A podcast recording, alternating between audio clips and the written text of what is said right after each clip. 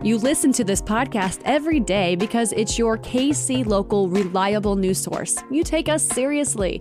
But you know, we like to get down and we want you to party with us. Join us at our annual benefit Radioactive on June 14th. NPR's All Things Considered host Ari Shapiro is the featured guest at this party, and it's gonna be bumping. You gotta be there. Sponsorship packages and ticket information are available at kcur.org slash radioactive. Up to Date wants to know what you're talking about with family and friends. You can text UTD to 816 601 4777 to tell us. Again, 816 601 4777.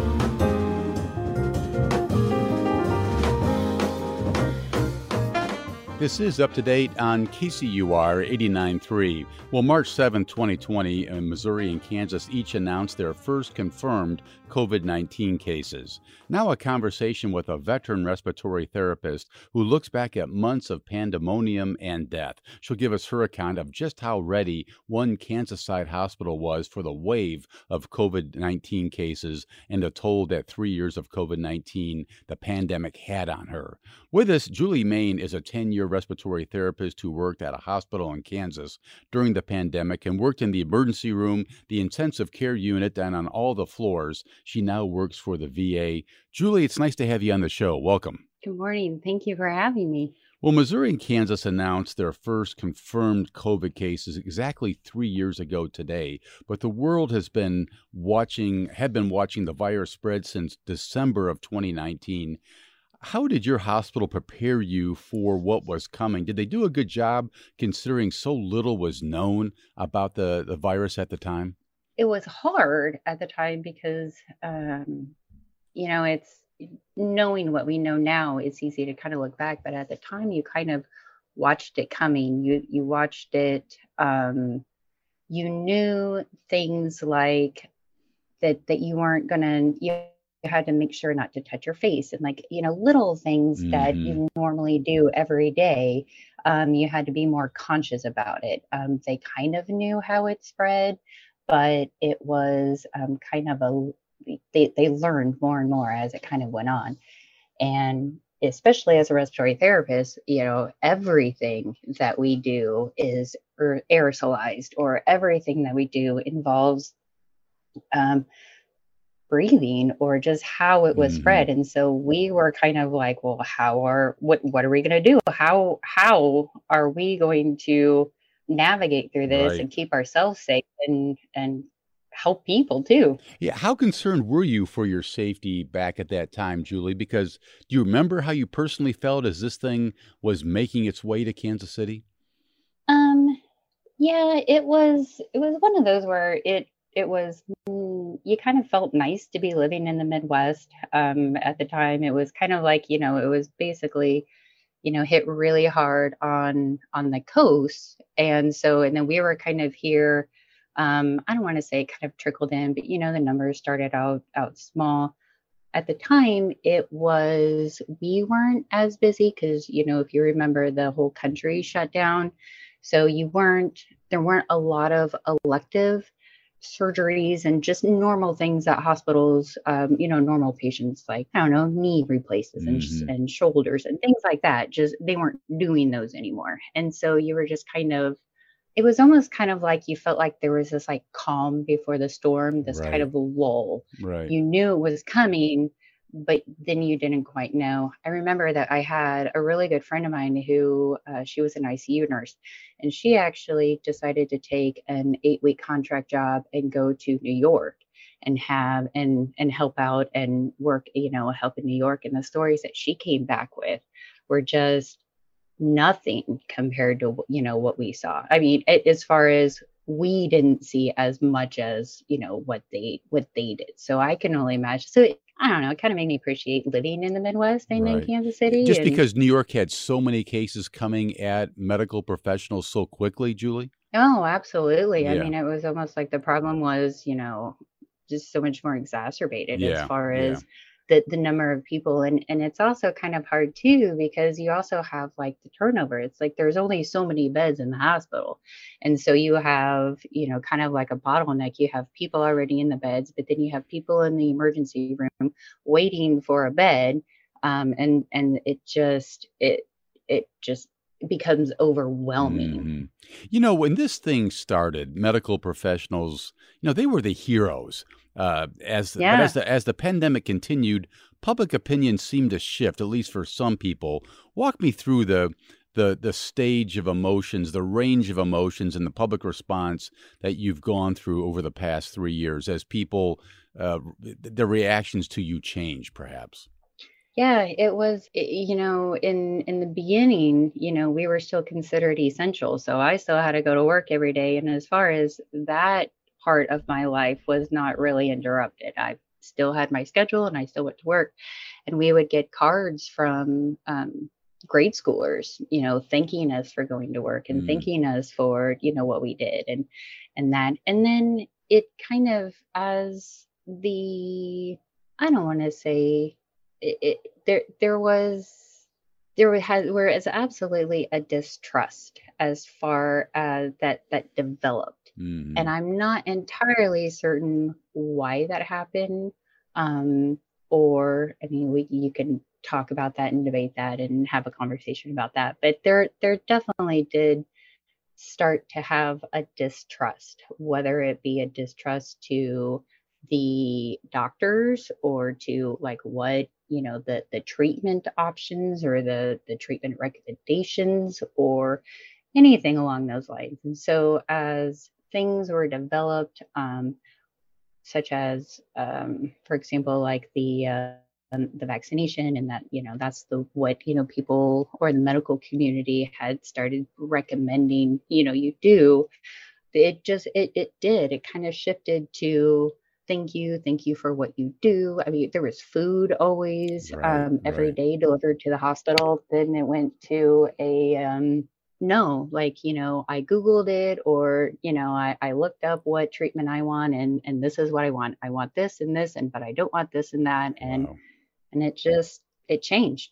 I, I can't help but wonder julie how all this affected you and your family for that matter. I mean did you ever just hit a wall and think you know you just can't do this anymore Oh yeah. Uh, you know, as somebody who kind of like fell into the perfe- profession, know what I mean by that. But like, I, I did not think of this as my dream job. I didn't always want to be a respiratory therapist, but once I got into it, I loved my job. I absolutely love my job. And I'll never forget one day I was driving to work and I was so tired, and I was just, I had got to the point where I started thinking, why am I doing this? Like I I would much rather, you know, go work at Walmart, go go anywhere, do anything else than go to work today. Wow. And that's when I had to stop myself and be like, "Oh, this is wow. Okay."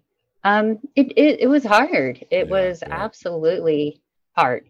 You also told our producer Julie that you know, prior to COVID, you go months between a patient's uh, death but that mm-hmm. changed mm-hmm. during the pandemic.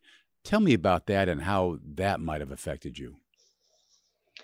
Oh, yeah. So as the uh, as a respiratory therapist, we are on all of the kind of specialized teams. So we are on the code team, and we're on whether it be a rapid response team or whatever you want to call it at a different hospital.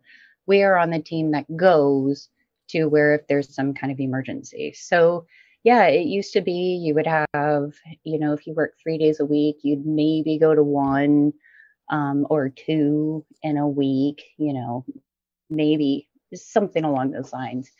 But um, at the height of the pandemic, or you know, especially here in Kansas City, at the height of that, it was it was daily, and then it was multiple a day, and mm. then uh, and it was and and on top of that like i didn't i don't want to say that i feel like i had it worse but i can tell you that doctors were you know signing death certificates multiple death certificates a day um, nurses were having to call family members multiple multiple times a day you know mm-hmm. uh, letting loved ones know that that death was imminent or in, you know um, that that was it was it was close and and if they wanted to, you know, see them or, you know, especially if through an iPad or something like that, or, you know, talk to them, then they needed, they needed to do it now. And we lost a lot of really, really good ICU nurses right. because they just were tired. They were tired of making those phone calls and, to, you know, I don't want to say like dashing people's hopes, but letting them know that that we've done everything and there's nothing more that we can do, and, you know, and we're sorry you mentioned the iPad, and there, yeah. were, there were reports at the time of doctors and nurses and respiratory therapists like yourself who wound up holding iPads so that loved ones could talk with and they could see their dying family members really in the final moments of their lives. That must have been really something for you to to to go through. Oh yeah, um, it was it was absolutely it was it was hard and it was kind of weird all at the same time. And and honestly i probably haven't processed all of it. Mm-hmm. you know even now now like a couple years later. But um yeah but it is like you know until you actually witness and watch somebody die because they are having a hard time breathing and they just can't breathe and they're struggling and you want to help them and you want to do what you know what you can um, yeah there were many times that i you know held you know held an ipad for you know family member because we were getting ready to intubate them mm-hmm. and i knew i knew that this was the last time that they were going to have a conversation with their loved ones because they were not going to make it mm-hmm. and so that is hard but then at the same time you can't you have to figure out a way to um, to not necessarily deal with at the time. I kind of push it down because right after you get done doing that, you have to walk into somebody else's room right, and right, take care of them, and they don't know what just happened. So you had to and handle so you it. To, you had to manage it. Oh yeah, or maybe we didn't, and I don't, I don't know, but yeah, you kind of have to push it down. And the the nice thing about it, well, I shouldn't say the nice thing. It's kind of weird, but like emotion for me is taking out of it because that's not my loved one. So for me, right, right. my job is to intubate and to get the doctor everything that they need to to intubate. And as soon as I'm done with that, I got to go do something right. else. We'll be back in just a minute. I'm visiting with Julie Main, a 10 year respiratory therapist, to about her experiences working her way through the pandemic, which began three years ago today in Missouri and Kansas with the first reported confirmed COVID 19 cases here in the metro.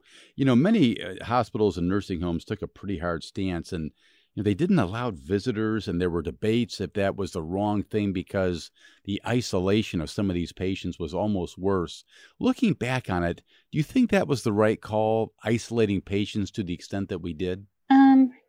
I don't know if if I if if I necessarily have you know an opinion if it was right or if it was wrong.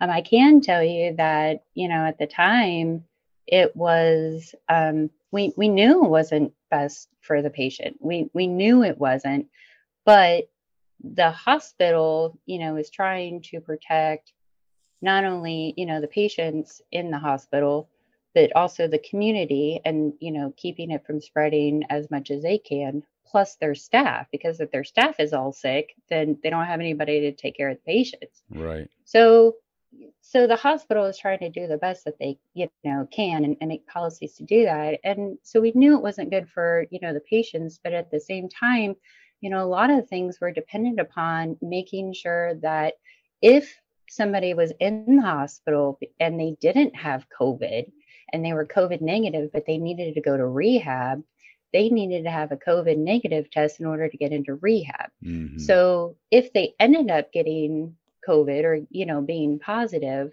for COVID, then that also messed up placement. And now they couldn't, you couldn't help, you know, get the patients out of the hospital or get them where they need to right. now because they have they have COVID. And unfortunately, you know, the um, visitors weren't always good about making sure that they were following the hospital right, policies. Right, right. Just, I only have 30 seconds left here. How common was it to have patients who didn't believe in the vaccine or didn't want the treatment, Julie?